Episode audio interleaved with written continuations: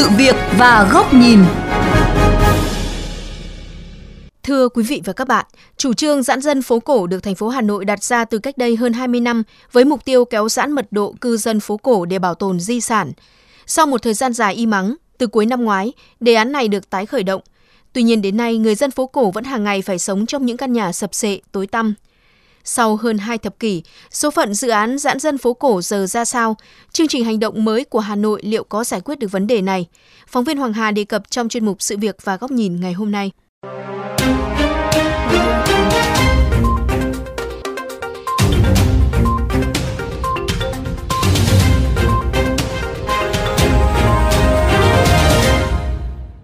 Sâu hun hút trong số nhà 53 phố Hàng Buồm, phường Hàng Buồm Hoàn Kiếm là nơi sinh sống của 53 hộ gia đình với hơn 200 nhân khẩu.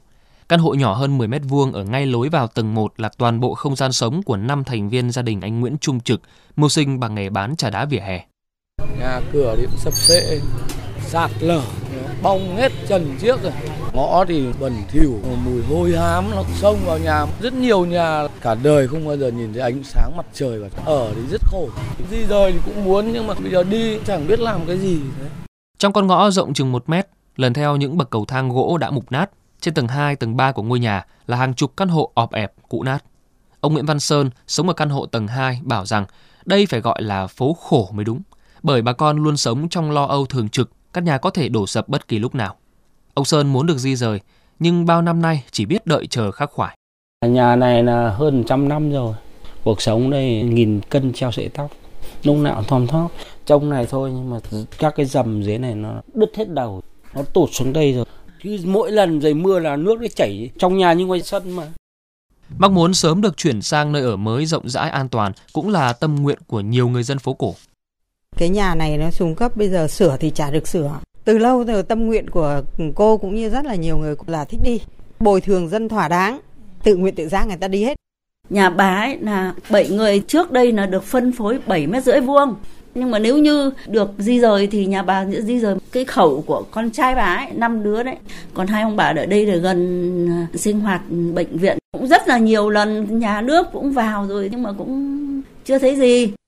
Tuy vậy bất chấp nguy hiểm và bí bách, nhiều gia đình vẫn không muốn rời đi chỉ vì chưa biết nơi mới ra sao, liệu có ổn không. Nhà bà ở đây có 14 mét 2 thôi, 6 người ở. Nhà mục nát hết rồi, mối mung nó ăn hết vào trong nhà. Bà ở đây nó quen, bà chả cốt đi đâu cả. Ở đây là trung tâm, bây giờ đi sang mới thì tất cả mọi thứ làm sao mà đi được. Nguy hiểm gì đến đâu thì các ba thì bây giờ nó, nó cũng chả thành vấn đề lắm.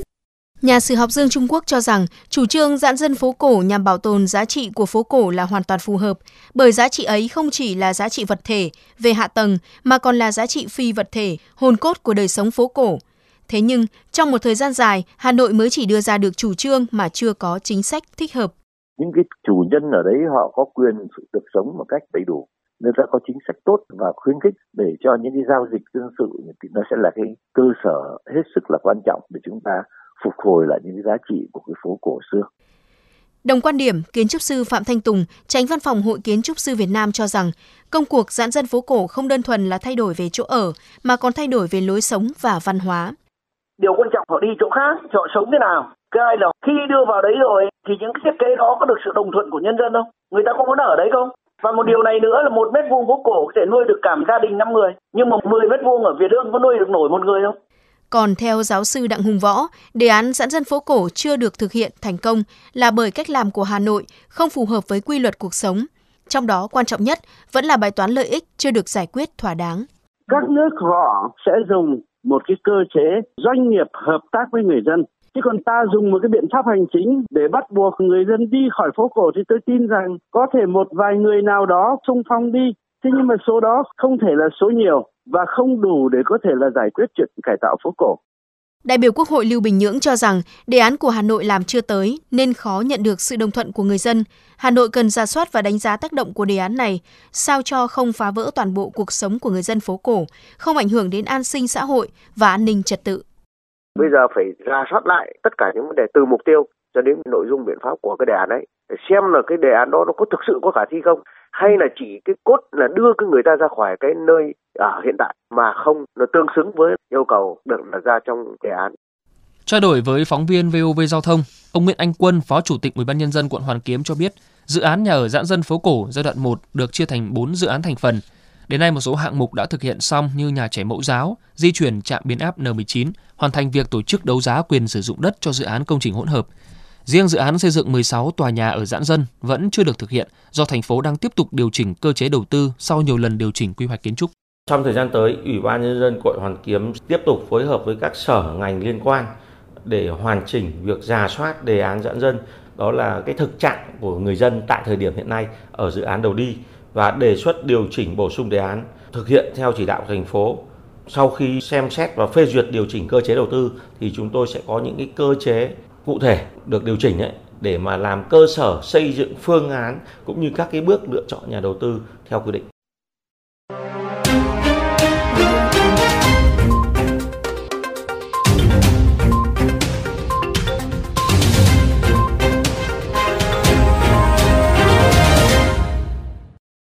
Thưa quý vị và các bạn, sau hơn 2 thập kỷ đề ra chủ trương, Hà Nội lại tiếp tục ra soát điều chỉnh bổ sung đề án giãn dân phố cổ, nhưng vẫn không đưa ra được mốc thời gian thực hiện cụ thể.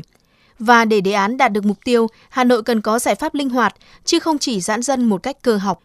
Mời quý thính giả đến với góc nhìn này của VOV Giao thông qua bình luận nhan đề Đừng để dân phố cổ sống mòn trên di sản. Khu phố cổ Hà Nội có khoảng hơn 4.300 biển số nhà. Trong mỗi số nhà lại có rất nhiều gia đình sinh sống. Trong số gần 1.000 căn nhà có tuổi thọ trên dưới 100 năm, có tới 63% thuộc diện xuống cấp, 12% thuộc diện nguy hiểm và 5% thuộc diện ô nhiễm. Năm 1998, thành phố Hà Nội đã đưa ra chủ trương giãn dân phố cổ với mục tiêu giảm mật độ dân cư khu vực phố cổ từ 823 người một hecta năm 2010 xuống còn 500 người một hecta. Hơn 6.500 hộ dân với khoảng 27.000 người sẽ phải di rời khỏi phố cổ quận Hoàn Kiếm. 5 năm sau đó, đề án này mới chính thức được phê duyệt. Đến cuối năm nay là thời điểm kết thúc giai đoạn 2 của đề án. Thế nhưng khu nhà ở dành cho giãn dân phố cổ tại khu đô thị Việt Hưng đề ra trong giai đoạn 1 vẫn chưa được khởi công do phải chờ điều chỉnh quy hoạch rồi xin phép điều chỉnh tầng cao, tầng hầm nhưng không được chấp thuận. Các chuyên gia nhận định với vòng luẩn quẩn này chưa biết đến bao giờ dự án mới bắt đầu. Ngay cả đến khi được thực hiện thì những thiết kế được duyệt từ cách đây cả thập kỷ cũng đã trở nên lạc hậu. Trong khi nhà trẻ mẫu giáo được xây dựng cách đây 5 năm đã xuống cấp dù chưa kịp sử dụng. Và điều quan trọng là người dân trong diện phải di rời vẫn không sẵn sàng khi chưa thấy gì đảm bảo cho lợi ích và sinh kế lâu dài của họ. Các phân tích đều cho thấy điều cốt lõi để thực hiện giãn dân thành công đó là phải giải quyết được bài toán lợi ích giữa người dân với việc bảo tồn di sản. Việc khuyến khích di dân phố cổ bằng chính sách nửa vời sẽ không nhận được sự đồng thuận của người dân, không đạt được mục tiêu của dự án.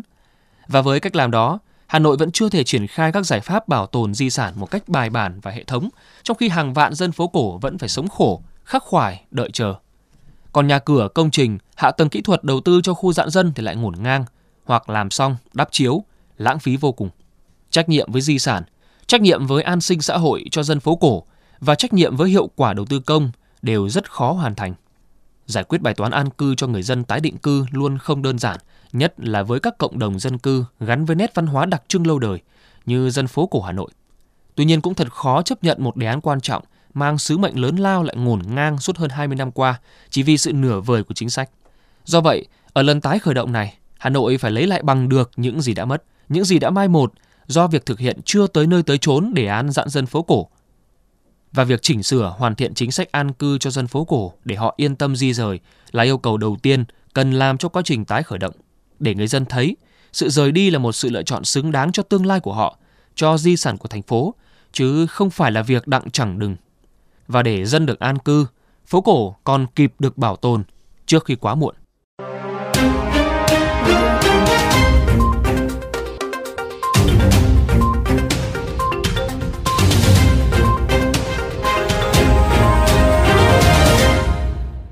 Các bạn thân mến, đến đây chuyên mục sự việc và góc nhìn với chủ đề Sau hơn 2 thập kỷ, số phận dự án giãn dân phố cổ nay về đâu xin được khép lại. Quý thính giả có thể xem lại nội dung này trên vovgiao thông.vn, nghe qua ứng dụng Spotify, Apple Podcast trên iOS hoặc Google Podcast trên hệ điều hành Android.